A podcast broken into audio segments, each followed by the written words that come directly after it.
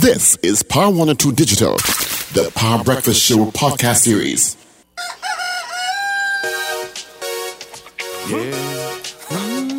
What's going on? What's going on? What's going on? What's going on? Yeah. Mm, yeah. What's going on? What's going on? Lots going on, lots going on. Thank you, AV, for our major news. Can I get a woohoo? Woohoo! Thank you. All right, of course, we have a, a news brief coming up at 8 o'clock, and that's all courtesy the wonderful folks out at Champlain Auto Service. All right, take a look what's happening traffic wise. I'm just not going to do that. It's, as I term, stinking dirty this morning. Wow. San Fernando is lighter. Rivulet Road is heavy. From Chaguanas to TRH is heavy. That's it. Usual streets after that. Maracas Pillars coming down to the roundabout in Maraval. Yeah. That's what you got there this morning. All right. Thank you so much, gentlemen. Well, thank you so much, AV, and thank you, folks, uh, for being locked on to the second hour of the Power Breakfast Show on Power 102 Digital. All right. Um, before I give the results uh, so far for our morning poll, final results out tomorrow. Take a quick break. Be right back. Every Sunday, enjoy brunch at the Cascadia Hotel for an introductory price of only $99.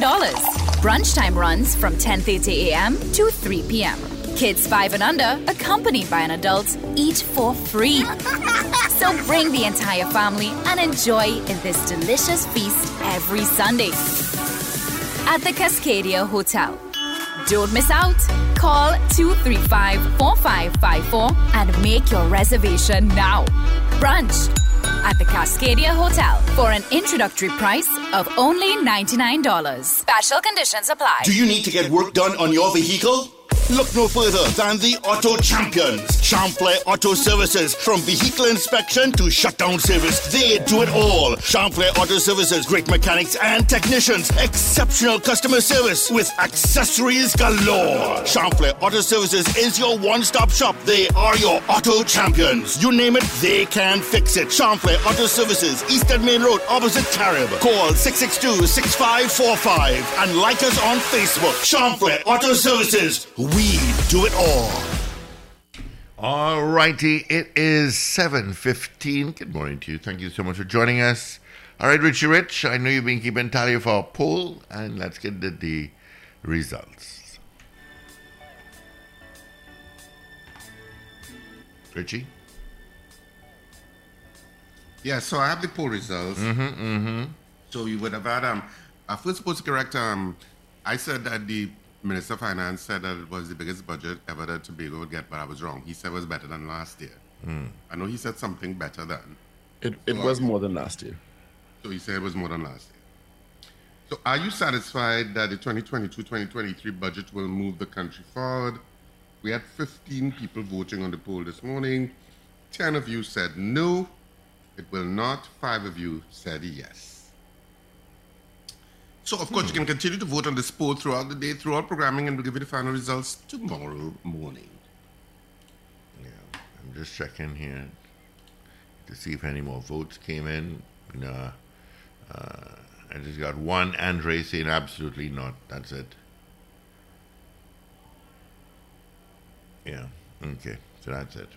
More majority of no's. All right, as we wait for Mr. Mariano Browne to join us this morning. Uh, he's a bit late. He's never late. He's always on time. He's a punctual man. We know, there are a lot of demands and their times these days. huh? Mhm. Yeah, just messaged me a little while ago. Um, So, the uh, the two 2023 allocation for the THA represents an increase of 185 million dollars. So, over last year's allocation of 2.336 billion. So, Tobago has gotten more. The, the allocation this time around is 2.521 billion dollars.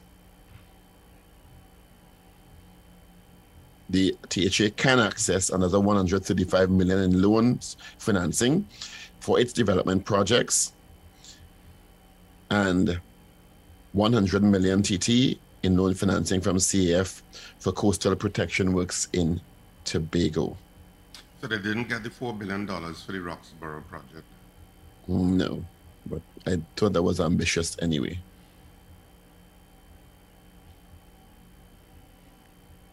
Uh, we see how it goes. Um, a lot of emphasis uh, had been placed on, of course, the issue of learning loss. And I wait with bated breath to hear the Education Ministry's contribution to the budget. Because education and training, as I fully agree with, has received the lion's share of the budget, the largest share of the budget. Uh, and a lot of emphasis has been placed on the the underperformance at the SEA level. So they put aside 10 million to to deal with the recent summer, July, August remediation. The trained teachers also commendable, admirable, but only uh, 2,700 of the 9,000 el- eligible students option that. So you have the others still to be remediated going to Form 1, or in Form 1 now, I should say, because its school, the school term has started. But we've heard nothing about the Forms 2, 3, 4, and 5 that moved up. Form 5 now going to write SEA, um, CSEC, sorry. And the standard one, two, three, and 4, who also suffered learning loss. So I guess when the minister delivers her contribution, we will hear what the plans are to remediate them. And you know, something that I was not satisfied with the minister actually said is that the 50 million dollars, which has now been put aside for remedial intervention, is to take school, the school performance scores back to pre-pandemic level. And I would have thought that, you know what, this is an opportunity to move it past that. If you really want to be competitive, you're not with looking at pre-pandemic level because they were okay, not fantastic, kind of thing. So if you're going to remediate, let's jump ahead. you know, let's not just jump back to pre-pandemic levels because those weren't fantastic anyway. There were there was about forty percent or thirty-five percent of the school population that weren't doing great. They were doing some were doing average and some were doing really badly. So is it that we do have the kind of vision to say, okay, this crisis is an opportunity. But again, let's wait and see what the education Yeah, minister I says suppose, I in her suppose Dr. contribution. Um, Nyan Gadsby-Dolly will address those concerns, Paul. We'll see. I hope. What Steve can. All right, Mariano is about to join us there. Yeah, I, I, I waited bated breath. And to get data on the other cohorts' performance or underperformance, as the case may be. Good morning, Dr. Browne. Good morning. Good morning, Professor. Good morning, this morning? Doctor. Good morning. Good morning. How are you? How are you?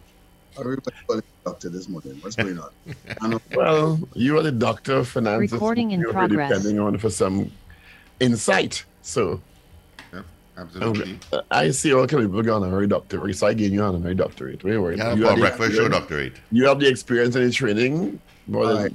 Half of them would they give it, they give them a doctorate too. So whatever. mine is coming in due course. Yeah. Not the I'm honorary not one. surprised. You see, Not- I'm not- clairvoyant. Not, not, not the honorary one. Not the honorary one. Oh, there you So go. I, I, Um, I, I saw you, Mariano Browne. I saw you on um, television last night, agreeing wholeheartedly with the Minister of Trade and Industry. About what? Sorry. You all seem to be getting along. Um, I think that what you go like that. Don't, I don't. So you sure you saw this or the same interview? Must you see a little piece side where you told her good evening? Classify that as getting along. I thought we had a major disagreement. Okay, let's start with your overall im- your overall impressions of uh, fiscal 2022-2023 package. Well, I mean, I'll go back to the several conversations we have had on this particular program where I've said to you that for change to come into Trinidad and I mean, we were buying time and we were basically selling hope. And essentially, uh, what we have seen is there's no there's no turnaround in the economy. What has happened is that prices have, have, have increased. Right? prices have increased at a time when production has declined. And as Kevin Ramnarine was making the point, these are the two biggest assumed prices that we have ever had in any budget. Right? Six dollars for gas and ninety something dollars for, for oil. We've never had those prices. Yet the revenue numbers are not the biggest. And they're not the biggest because in both instances our productions of the our production has declined. The minister in talking about, if you listen to the minister, go back to 2018, um, 2018 he was very, very sharp, very positive with regard to the the rate, the growth, the growth in the economy and the growth in the in the gas sector. And at that time we were producing 3.6 billion cubic feet a day. We're now down to 2.5, 2.6, say 2.6. And his projection for growth in the energy sector is after enunciating about 10 different projects that have been going on and billions of dollars in US dollars into the investment. His outlook for natural gas production for next year is for just less than two and 3 billion cubic feet. In other words, we are producing at the same quantity we produced in, in probably about 2003. We're 37% off our largest production and we're 25% below where we were in, 20, in, in 2018. Um, the ammonia plants are operating below capacity. We have two or three methanol plants which are closed on one train, one LNG train which is down. Now, those are the basics. Right, so the bottom line is that we've had no turnaround in the economy. What we've had increase in prices in the energy sector, which have been sufficient and when I say increase in price in the energy sector, both in gas as well as in petrochemicals, much more in ammonia and urea than, it, than in methanol. The methanol prices have been much more moderate. And that's one of the reasons why. And we don't have enough gas in methanol plants. Some of the methanol plants remain closed. Right? There's not, not enough gas to go around. So you can't hang your hat on the on the energy sector indefinitely moving forward into the future. But the minister says in the course of the speech um, we will continue to depend on the energy sector for a very long time in the future. And he then announces some changes in the SPT, um, which will give some relief to some of the onshore drilling companies. And he also talks about relief in the SPT in Never Never Land in terms of deep water, except that we haven't had any deep water fines and or um, any bid rounds. Nobody really has bid for the deep waters. So, I mean, giving any sort of relief in that particular area is not a is not a heck of a big thing moving forward. I mean, maybe, maybe if, if, when, when. All right. So that when we get down to brass tacks, what are the changes we are seeing um, overall? What are the changes that are going to move us forward? What are the structural changes that have taken place that have put the economy in a firmer footing that we're going to move, that, you know, the economy is going to grow and other areas are going to basically start to demonstrate their capacity and so on? Well, the answer is that they're none. So what we're really depending on is a change at the state. We have had a positive change in the energy sector. Um, and if you could take the numbers and you compare uh, in, in terms of what he talks about the, the um, non-energy manufacturing sector, well, the non-energy manufacturing sector is largely petrochemicals. That has been reclassified. That is no longer part of our energy sector per se. It's part of manufacturing. I'll strip that out and then makes a comparison to say that the numbers are bigger uh, in 2021 relative to 2020. Well, 2020 is a bad year. You can't compare 2021 with 2020. 2020 is when we had COVID. That shouldn't be a benchmark. That can be a benchmark. You have to compare it to 2019. Right? On those numbers, any change is modest. So the reality is we have increased prices. That's it. Nothing else.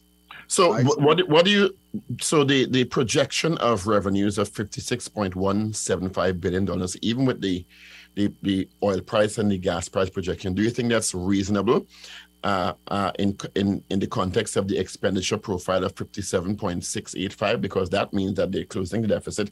If we are to believe that that 56.175 billion in expected revenue is reasonable and achievable. I, I, don't, I don't, I don't doubt it. Um, I accept that it's 56, 56. But you see, let's put it this way. Um, the, the positive changes on the revenue side are largely due to circumstances outside of our control entirely. Right? So let's just say that we expect that to continue for a year. Mr. Putin is going to be very, very good for the, for the country. the war in Ukraine. You will consider that's not going to end anytime soon, according to the, the, the experts' projections. Well, all right. So on that basis, we can show we could we could we could say that the energy price there's been some moderation in the energy prices. The price of um the, the, the price of oil has fallen within recent weeks. There's some changes which are taking place. And you will find those demand and supply changes because more than likely Europe is going to go into recession. Um, there may be a mild recession in the US, right? But if you listen to um, the, the head of the IMF over the weekend, um, the real issue that the, the major economies are, are, are bracing for is inflation. Inflation because of the huge energy price shock and the knock-on effect that is going to have in terms of households as well as the private sector and the availability of energy particularly in Europe. That's going to be a major factor moving forward, and we're moving into winter. So a recession, a recession beckons. All right, we had the examples uh, the in the British economy, um, the, the, the British minister. I take a huge a huge bet, which is partly Keynesian, partly what you call a Thatcherite, in terms of their policies. And the market said, "Oh, really? We don't expect we do expect it to work." All right, so we're going to see how that's going to work out. But the bottom line is that in uh, uh, a significant percentage of the world economy, you're going to see some depression. Uh, in China, China's growth rate has slowed substantially. It's come down from the big numbers that we had before. And we could say that China is now matured as a middle income country, and its rate of growth going forward is not going to be as big. Um, there clearly are issues, uh, seems to be at a political level. We heard some stuff, rumors over the weekend. We've heard nothing else from China. We know that there have been the continuation of the lockdowns with respect to COVID hasn't worked well for them. Well, so that the rate of growth in the, in the, in the economy is going to be substantially less than the IMF initially predicted in the rebound in 2021. In fact, the IMF has literally been reducing its forecast every quarter. Right, so the outlook is about we've gone back to a sort of moderate rate of growth of somewhere in the region of about three percent moving forward. Right, some countries are going to fall within that number. Many countries are going to be below that number. So we'll see how it works out. So I'm not gonna I'm not gonna fight with the minister over the revenue numbers. I don't think I don't think there's any any value in that. The real issue goes back to the fundamental issues that we've been talking about, structural reforms. And I think the largest part of the budget for me was a signal to the unions that we cannot pay you more than what we have put on the table. Right? And I think the signal that came over the weekend is that we are serious. We're going to we're going to hold the line, and we're not going to accept um, walkouts and or strikes and or industrial action on a continuous basis moving forward. We are opting for industrial peace and we're going to hold the line and we're going to be hard about it. That That's what I heard in the budget. Looking at the situation with uh, the non-energy sector and the but let me let me let me go to another question first. The issue of inflation is challenging economies around the world. While we are benefiting from uh, the increased uh, commodity prices, you see a slight shift downward in the in the subsidy regime, with the uh, premium and super going up by one dollar, diesel 50 mm-hmm. cents. So seeing the impact of diesel obviously on the transportation grid and the and the knockoff effect on on price of prices of goods and services in an already inflationary cycle mm-hmm. had clearly been considered. What are your thoughts on how this budget will affect the man in the street who is already screaming bloody murder about the effects on inflation, particularly at the groceries? Well, the, the, bottom line is that we're not going to be able to do much about that. There's still going to be bloody murder in terms of prices. Um, what the what the government has opted for, because the changes in the price of of, of, of the fuel uh, um, are not are not what you, are not major um, from that perspective. They will have an impact um, it's going to factor in in terms of the overall impact. We've already seen um, the rate of inflation has moved from a very moderate 1.5% to something in the region, more in the region of 5%. Now, um, 5% sounds reasonable, but what you have to look at is the change, the what we call the delta coefficient. Right? So the, del- the delta is to move from 1.5% to 5%. Because that really says that the, the price has increased, prices increased dramatically our prices have started to increase and have started to reflect themselves in the index. And I think that's where you have to that's where you have to pay attention to. So the answer is that we are going to be having a, an inflationary uh, inflationary situation. I mean, some simple things. I mean, you go to the market order. I mean, we have some seasonal disruptions in terms of prices. So, for example, the price of tomatoes is probably about twenty dollars a pound. Um, they used to be ten. Um, in somewhere about June, they were about ten or twelve dollars. So you're, you're talking about what a fifty percent increase, a hundred percent increase in price, right? Um, you have to say that seasonal. But if you look at a, another one, another benchmark, say for example, in the price of um, salted, not cod, um, pollock, um, 12 ounce packages of saltfish. Uh, 12 ounce packages, they move from $20 at Christmas time to 25 uh, um, somewhere about in February. And then we move from 25 to $30.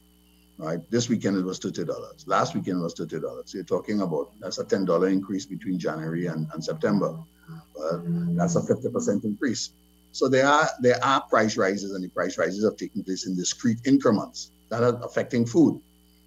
And food is one of the critical issues. So even if you were to adjust, even if you were to adjust your taste patterns and use more local food, there are seasonalities in price. But, but given our import levels in the country for food, just like the energy commodity prices that are benefiting us, we have no control over that inflationary prices that are projected to continue to rise. No, no, no. And so, so the issue becomes. I mean, we had the, the conference uh, two weekends or three week, four weekend, three weekends ago about sustainable food production in the Caribbean. And we have to move from talk to action. It's not the first time we've been talking about it. It's not new. Um, and the, the issues where that is concerned, uh, uh, you know, from an agriculture point of view, there are three issues. It's not reflected in the budget. Um, agricultural access roads, and, the, and the, how we fix that. Um, the other one is irrigation, and the third one is land tenure and access to land. You can't have and can't talk about sustainability in food crop production if you don't talk about those three issues. There's nothing reflected in the budget that deals with that. Um, yes, but does 1.33 billion dollars really point that we are backing up the investment with the rhetoric? You mean in agriculture? Yeah. Oh, you mean, but that's a that's really a 400 million dollar increase. So clearly there, there's some change but we have to spell that out in terms of what, what are the areas in which have changed. The Ministry of Agriculture has fallen down substantially in critical area in which we used to be strong, which was agricultural extension officers. Well, you're not going to get agriculture, or, or, you're not going to get agricultural extension officers in the field in the case of one year. That's not just not going to happen. It's impossible for it to take place. You're not going to, you can't just basically find the people and bring them out. So um, I don't know what that's the, what, what what those numbers mean, but bottom line, I guess that the Minister of Agriculture will spell them out. There are structural issues which have to be addressed. How, how much of that is, I mean, the, the, the conversation has been with the Minister of Trade and, and the, the philosophy about a free trade market, a, a capitalist system, where the issue of price control is almost an, an anathema now. So, it, and, and, and there are sectors, they would. price control doesn't work. So Sorry? forget price. Price control doesn't work. Let's forget about yeah, but there, but there are sectors that are benefiting tremendously from it at the expense of the general population. We're I mean, talking about the, the free trade. Yeah, the, the, I mean, the, the, the fact that we are spending forex to bring particular sections of retail items into the country, Oh, okay. you know, But the biggest use of foreign exchange is, is not is not what is, is what you- is energy. You know, you import energy. Mhm. Uh, you import you import um, uh, fuel um, uh, in in the form of, of, of what you call it um, diesel. All of it is refined. You you import refined products. So um, that is the biggest use of foreign exchange. Food comes second, I think, second or third. All right, it's not the biggest use of foreign exchange. So that you you have to. I mean that that's the reality. Right, we depend. We are now more like the other Caribbean countries in terms of importing our energy requirements, and that takes up a significant volume of our foreign exchange demand. So the issue, the, the, the minister is in a position, and the country is in a position where it has to be cautionary moving forward. We have to be judicious in terms of the choices of projects that we use. Um, that will put us solve some of our foreign exchange issues, or alternatively reduce our demand for foreign exchange. But, but I make the point in the context of when you look at the, and I'm just a bad, it's a bad comparison to compare us to developed countries. But developed countries are, or, are countries that are looking 10, 15 years down the road because of their experiences of, of the past two, three decades, are looking at food security and energy, energy security very, very carefully because mm-hmm. they know that those are almost national security issues in the wider context of it. There are ex- existential issues in the wider context of any budget and projection for the country down the road. They're looking at those two in particular because of what they've experienced in the last particularly 10 years. Mm-hmm. Well, let's talk about it from a policy orientation. And I think that's a most important point. So let's just say, for example, that the prices of energy, we import, we import energy. It's a significant component, significant use of our foreign exchange. Um, and it's important because it drives the price of literally almost everything thereafter. And that we've increased it, we've increased it, we've increased the prices. All right, let, all right, let's accept that. Now let's just look in terms of what our, do we have a national transportation policy which addresses that? If the complaint is that we have a million cars on the road, now let's just ask ourselves the question. We're in the middle of what technically the world is calling climate change and the, the need for um, reduction in terms of our carbon emissions and the internal combustion engine literally uh, is going to go the way of all flesh. We're going to change stuff. We need to move to electronic vehicles. Was there any sort of policy formulation that addressed that in the budget? Because you're already seeing in an island economy, you have a million cars. Well, when a million cars go bad, what are you going to do with them? Where are you going to put them? Um, you can't dump them in the sea because when you dump them in the sea, you're going to pollute the sea. Uh, and you're going to pollute by definition, you pollute yourself because we eat what is in the sea. So we have to we have to talk about all of the changes that are likely to come with that. The structural changes that are going to change. I mean, for example, if you have an energy vehicle, we're talking about uh, uh, a range of, what we'll talk about uh, engineering support solutions that over the course of the next 10 years um, may will decline.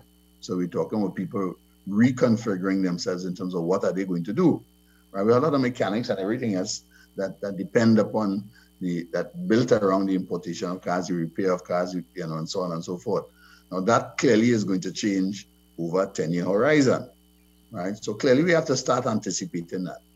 If we are also saying that it, it, it is important um, from a transportation perspective, we, lots of man hours are lost in terms of traffic, then a national transportation policy becomes more important. It's not enough to say we're going to change the buses. The, the, we spend $400 million a year on PTSC. It transports 9% of the traveling public. It doesn't have a, the schedules, uh, you, can't, you can't swear by PTSC schedules by any stretch of imagination. People tell you to use the bus if it's available. You're being very kind. The Minister of Transport told me two years ago, a year and a half ago, it was 4.5% or thereabouts. Well, well, all right. So let's just say for somewhere between 4.5% and 9%. The bottom line, it's small right? So you're really saying that the those other million vehicles, all those PH taxis, the maxi taxis, and everything else, um, what what what what life do they have? What what we have to talk about what we're doing in terms of a transportation policy to address those vehicles moving forward. Now that is tied up with the, our our use of, of fossil fuel, right? All of that, those those are important issues. Now, did we hear anything about that in the budget speech? So you're basically talking about a transition plan to move vehicles that depend on fossil fuels out of the system. Well, it, is not only to move the vehicles. You have to talk about transportation policy from that perspective. We can't have we have gridlock on the roads now. Right? The price, presuming that the internal combustion engine goes out and we're going to tax it to death. When you look at the ministers, when the ministers benefit from cars, when you buy a two point something million dollar car, and you get all these duties waived and so on well, what was the real price of the car again? So we have to talk about what are we doing? How are we allocating the resources, right? Because um, in large measure. But when you're talking about a transportation policy, you're right. It's not only about buses and or cars. It's about the philosophy of moving goods and services and people from point A to point B in a much more efficient way, saving fuel and increasing productivity because of the, the time issues involved. Right, correct and not only the time issues involved, the health issues involved. I mean, what it is to get children up. I mean, I, I spent the first um, 10 years of my marriage in, in D'Abadie. I live virtually all of my life in Port of Spain.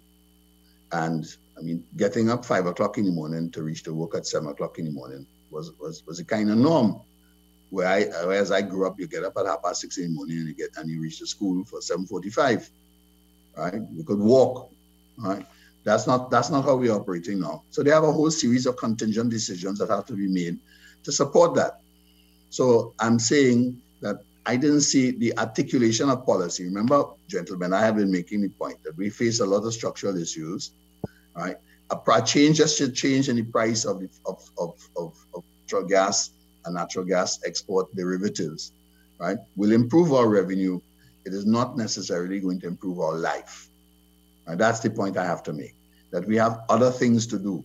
Now, the budget speech didn't address those other things. What are That's some of the key other things that we have to do that you felt it didn't address? Well, uh, the issue of a transportation policy, the issue of the growth factors which are required uh, from the point of view of, uh, um, again, going back to energy. Um, and we're saying that fossil fuels, we have to move away from fossil fuels. And if we use, uh, if you want, renewable energy sources, then by definition, it's going to be important that we'll have more gas to export for the time being and therefore earn more revenue. Well, we didn't really have a holistic position in terms of where we are with renewables. We had a couple of things. Well, we give an incentive to the farmers for renewable energy, and we give something for renewable energy here if they what you call it, if, if the manufacturing sector will buy equipment that will run using A, B, and C, but you only give it for a year. Well, I didn't know if it's a transitional provision, it's something you're going to be wedded to. If it's something, for example, I'm going to say I'm going to look at it. No business, for example, that had that already has a plan for next year has factored in any of those any of those tax incentives. You know, those tax incentives are only going to become important in terms of the next planning cycle and the next planning cycle with regard to how am I going to adjust my production system. Right? Nobody's going to go out tomorrow because the prices the, the, the prices drop by 10% to go and buy a whole set of equipment. Right? And uh, by the way, the cost of a car is about 200 and something thousand dollars. What do you think about a piece of equipment is in terms of, of the manufacturing sector? two hundred and twenty thousand dollars. So fifty, you get fifty, you get fifty thousand dollars off, which is what, about a quarter, twenty five percent of it. Well, the kind of equipment we're talking about don't cost, don't cost. It's not two hundred thousand dollars. We're talking about you know anywhere between a half a million and a million dollars. Right? Those are significant pieces of investment. I'm not going to go out and buy and, and do it on the basis of a, a $50,000 increase. I'm going to do it on the basis of what is my incremental production requirements and how does it fit in how I'm going to run my business.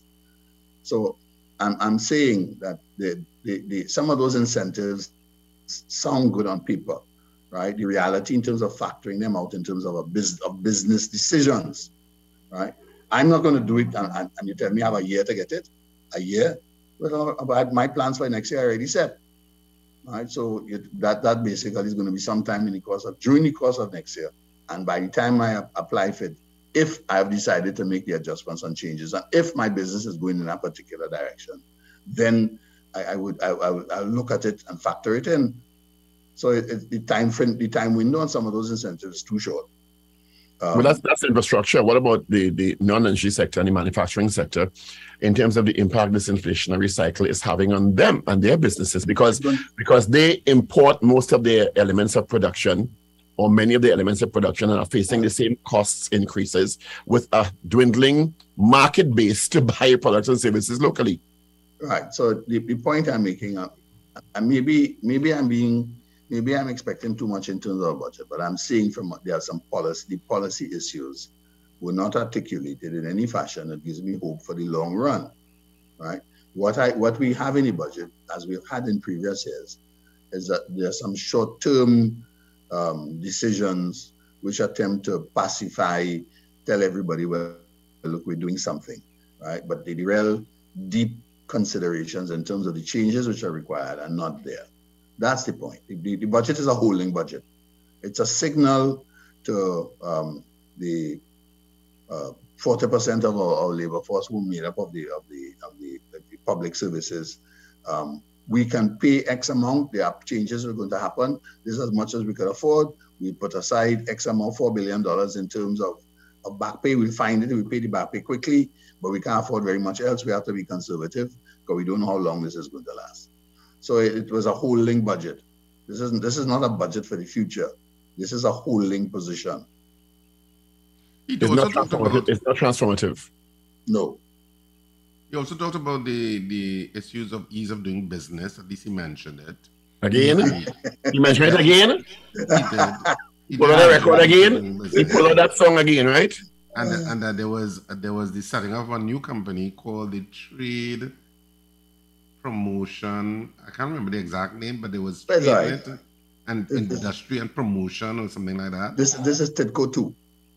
and Right. and it was and it and it seems as if it's going to be a merger of several companies under It this is a- one company, It is a um, merger. including Creative TT um, uh, and some other company, Export But- TT. yeah. Um, several companies under it, and I didn't understand what the intention of that was. Well, because the, the whole idea is that well, when when you when one merges and consolidates, one strips out expenses um, in order to focus on one particular objective. So it's a reorganization of companies which had been broken up and broken away from what one would have called TIDCO. Right now, this is a reconsolidation. So this is TIDCO two. We're bringing back um, we put in the services industry, the export promotion agency, did this one and so on. We put it under one particular heading. And if you go back um, to, I guess, early independence, we, we would have called that the IDC, the Industrial Development Corporation. So we've gone back to the Industrial Development Corporation because we are saying that all those enti- those small entities um, weren't working well or holistically together, and we're going to create. Um, this would probably be a line taken from the 1985 budget. We're going to create a one-stop shop. This is going to be the new entity. So I must literally- admit, I'm not a big fan of it, especially for the creative TT side, because anytime historically the creative sector has generally been neglected, and um, and um, subsuming it into a larger organization just means that the, the the loud voices are going to be the usual players, and the creative sector is going to suffer as a result of it. But even when it was separate, you all suffered. So I know, but at least there was there is still stuff happening in creative TT, whether from the fashion side, the music side, etc., etc. And um, at least there is a it's, it's a definite identity that you can go to in terms of if you're a creative person. But when it gets subsumed under one organization, to me, it starts to get lost. well, And the value of the creative sector, I think, is minimized. And and and, and those are valid comments. Now, I, I just I'll just point out to you, um, whilst we are consolidating, if you want, a promotion, the promotional arm of Trinidad and Tobago, and if we just go move right across now to tourism development, and what did we do there?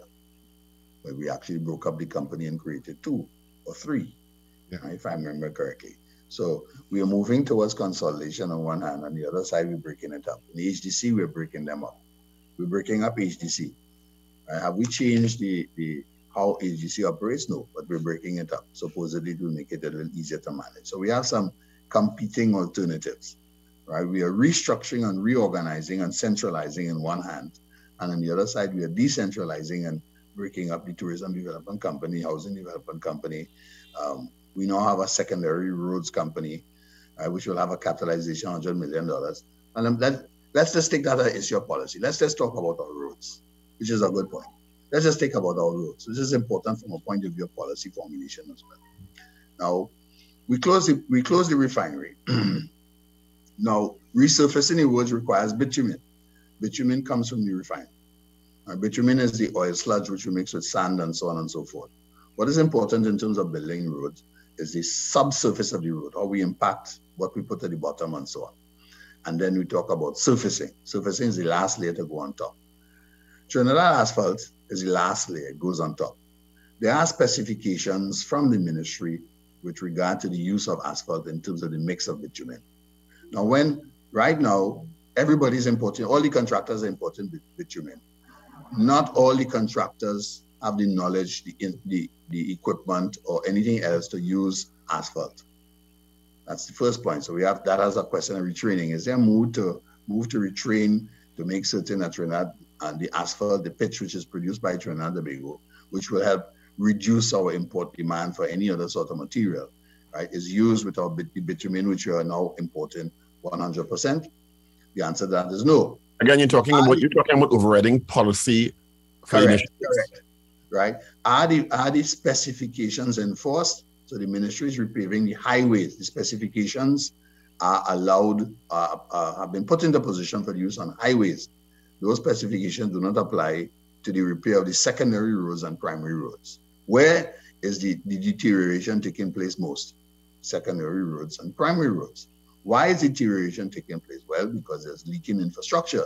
The leaking infrastructure is about water. That's what's causing the problem many roads, right? But at the same token, in terms of resurface and everything else, we haven't, our policy and our specification don't extend to using Trinidad Lake asphalt, but instead we give Lake asphalt a subsidy to keep it going, right? those are the kinds of things that you have to talk about that you have to talk about holistically. Which is unheard of because when you, if any other company had the assets or the raw material that Lake Asphalt had, country, wouldn't it be a billion dollar revenue generator? And if it, if it won't be a million dollar revenue generator, you would find a way to use it within your construction sector in a way that would reduce your import demand and therefore your use of foreign exchange. Those are the kinds of things that we have to speak to. Those are the kinds of things that you have to arrange. You have to match demand and supply right? Those are critical issues, right? so that's the point. Those, those, are the kinds of issues that I'm talking about from a, a policy, where the policy, for example, doesn't work. Well, speaking of policy, the education sector has received the largest allocation, which I have no problem with.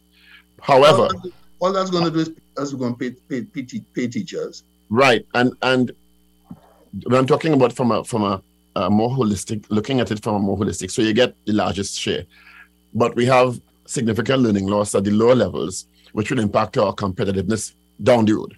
Because you cannot, you can't ignore what happened in two years, and it wasn't great before that, quite frankly, if anybody's to be honest with ourselves at the primary and secondary levels. And it was exacerbated by COVID. Mm-hmm. When we have that kind of investment in education, you are the, the, the principal director at a tertiary level institution, right? And we're training, they, they've done some, some, some, in a, they announced some initiatives in GATE in vocational areas to start to deal with the tech work issues a bit more. Do do you get a sense that the education, the investment is in alignment with a particular education and training policy that's aligned that, that's aligned to development because we're training people who are here in droves. Yes. And that and that has that has been that has been an issue for a long time in terms of the realignment. But if it that and that's the point, if you don't have structured policies um, to support, for example, certain individual sectors, then by definition, you, there's always going to be a mismatch. There's a mismatch in terms of what you're training for. And the emphasis on England has it, you know, I mean, basically we copy the English education system, right? And England is in, in serious trouble with regard to its vocational training. The countries, for example, that don't have that problem um, and are best Germany, class, Germany and Japan, mm-hmm. right?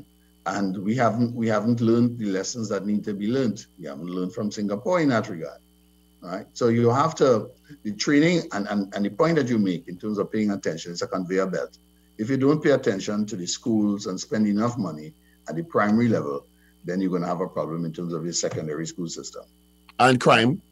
And crime. All right. That, and that's the relationship at the moment that, that nobody's spelling out right? That we have a, a we have a generation of, of, of, people who have come out of the system, or a particular percentage of that generation, um, the dropouts, if you want to call them, that have moved into other areas and not vocational, all right?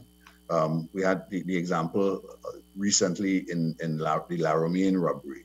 I mean, 30 seconds, 30 seconds. The intention was not to just simply to rob. The intention was to basically kill anything that was in the way. Right? And and they were young these are young. These are young fellas.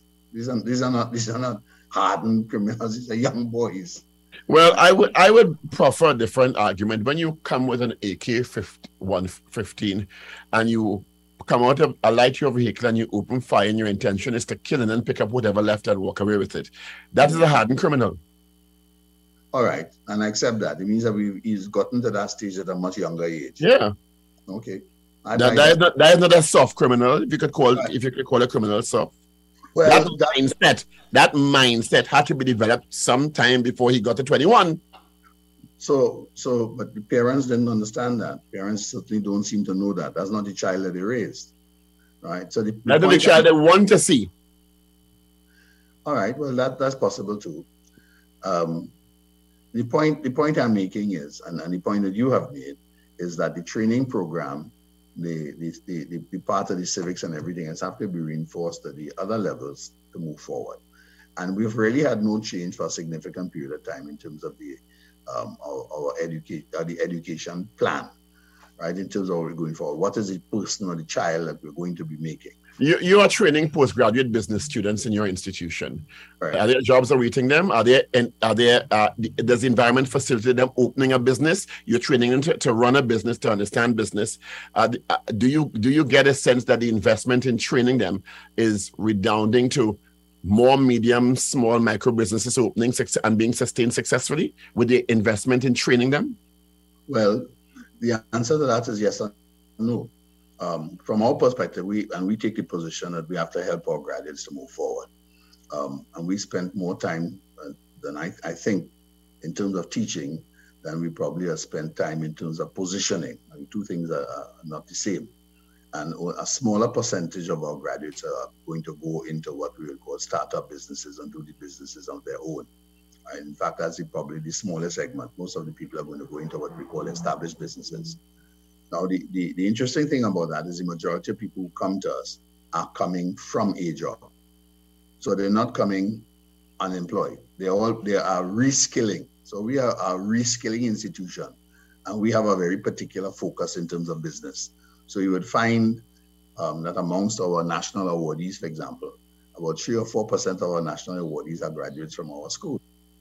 All right. So we, we, in terms of positioning, you have to say that our, that given where we are, we're not doing that badly where that is concerned, but there's more that can be done.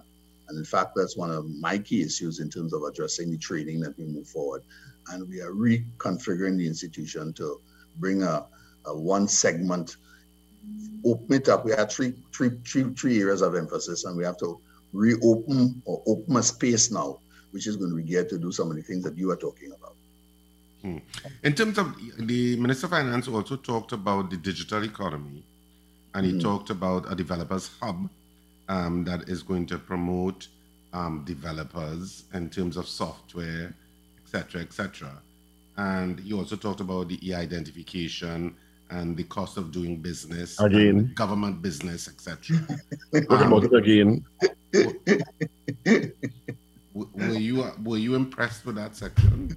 No, no, no. Um, uh, the one of the key changes, one of the key things that made a difference in in, in North America, and the, the, the North American go- the government of North America in particular made a decision with regard to the provision of certain services which are going to be electronic, and they literally did a thorough assessment and made a changeover to fill in that void to be able to, to do it in that way and partly because the business sector was operating along those lines as well.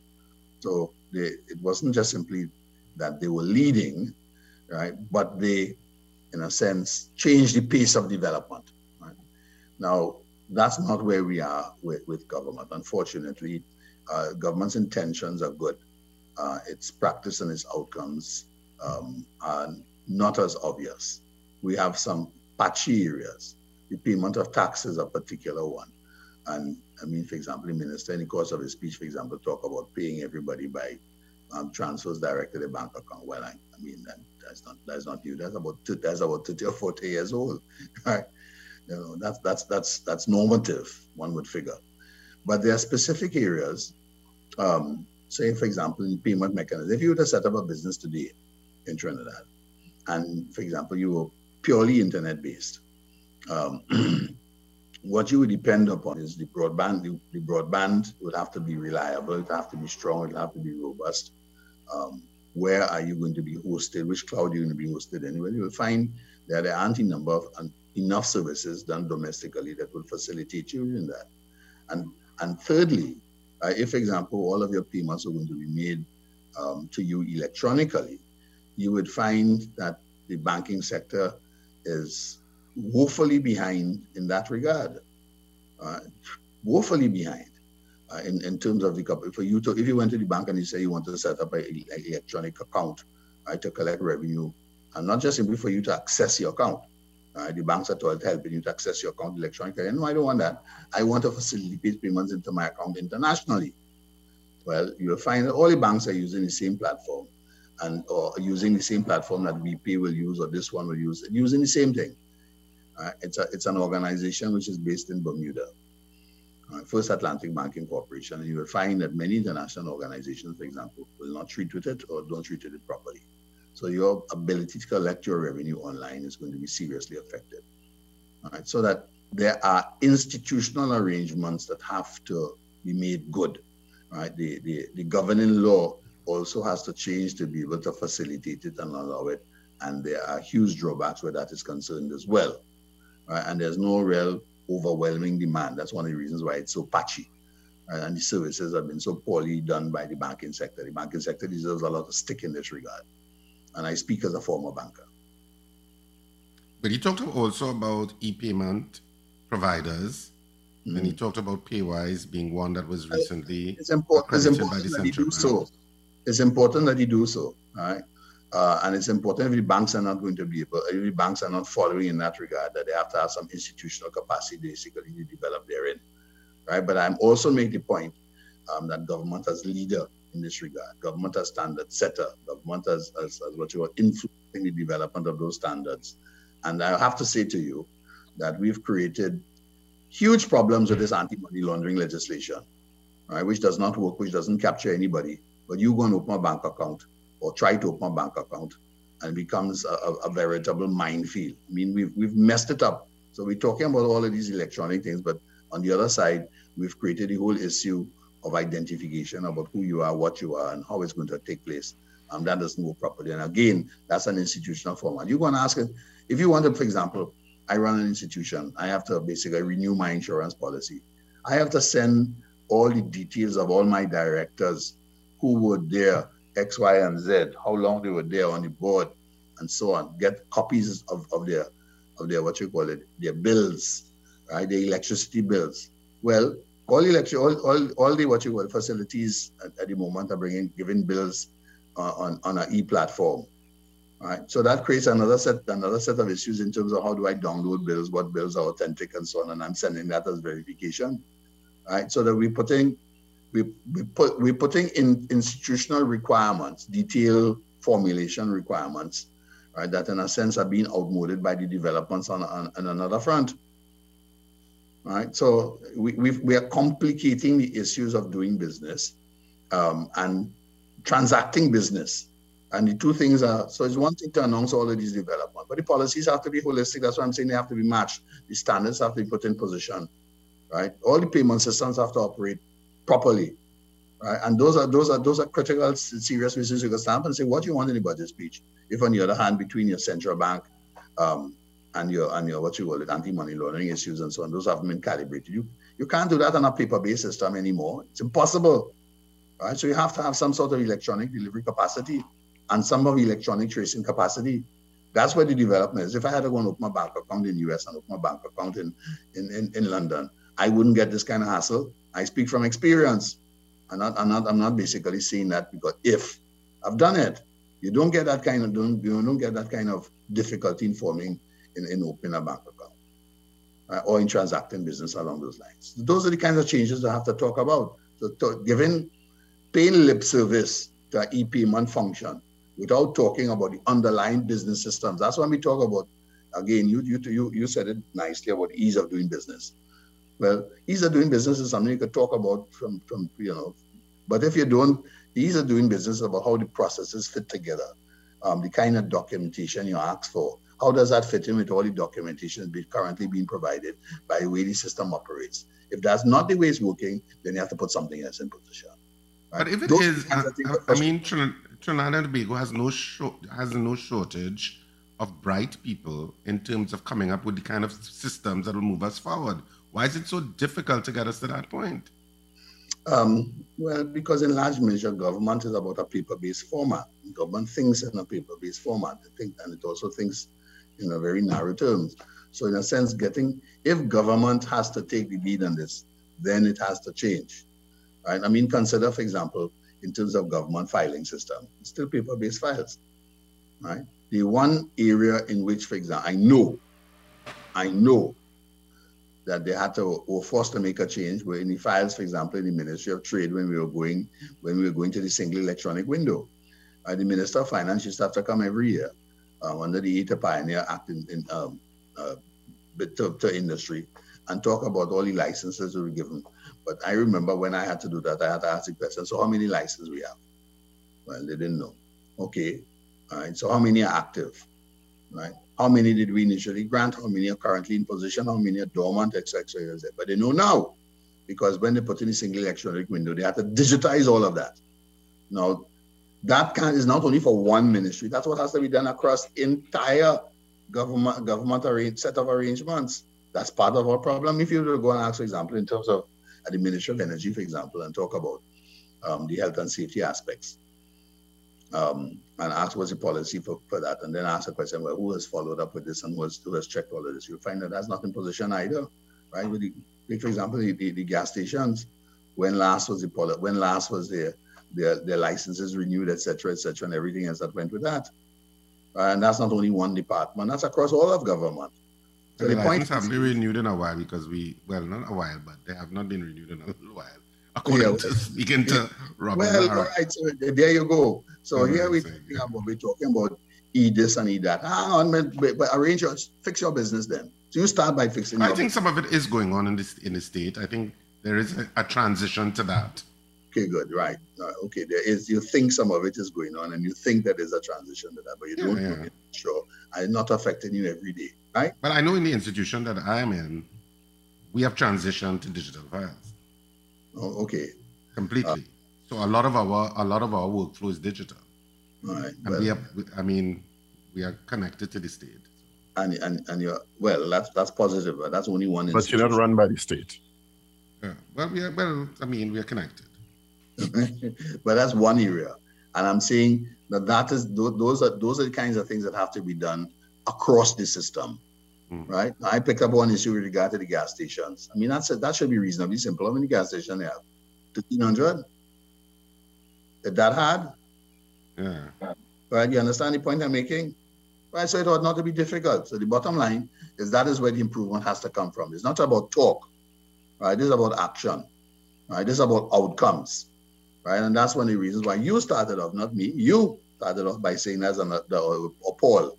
That was a that's paying we're paying lip service to it in the budget speech. Well, the answer mm-hmm. is we have to do these things on the basis of what are we going to achieve, and the outcomes that we're going to achieve it, and when we're going to achieve it by. Not some vague line in a budget speech. Well, again, he may say there are other ministers who will come and speak thereafter in the uh, continuation of the presentation who may go into more detail about that, to be fair. Right. Well, all right. But you're yeah. right. But, the, but the, the, the, minister should have given a policy overriding and, and a, an accounting of progress so far and, and a checklist of what needs to be done. Right. And, and that, so that's what I'm saying. Now, the minister spoke for four hours yesterday. Right. In a sense, he dulled us into some into what you so by the time we were happy to hear any kind of any kind of what are the fiscal measures at the end. Right. Right. What would the fiscal measures? I like that. He dulled us into submission. I don't know why budget presentation on it before was. I never understand it, but uh, it's, it's partly a political statement. So it is a political statement, but even then, the political statement could be shortened.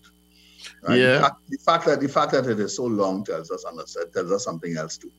What are the priorities? Yeah. All right, Mariano. Thank you so much as per usual. You're I know, I know, I know, the demands on your time in the next week or two are going to be hectic. So we we, well, we not, you vitamins not, and zinc. No, not not too hectic. I'll get back. All right. Thanks a lot, buddy. Thank you very much. All right. Thank you so much, Recording Mariano Browne. All right. Uh, taking a uh, uh, news brief, and then we have another guest online. Thank you for choosing Power 102 Digital. Listen every weekday for our live show starting at 6 a.m. Remember, like, share, and subscribe. Power 102 Digital.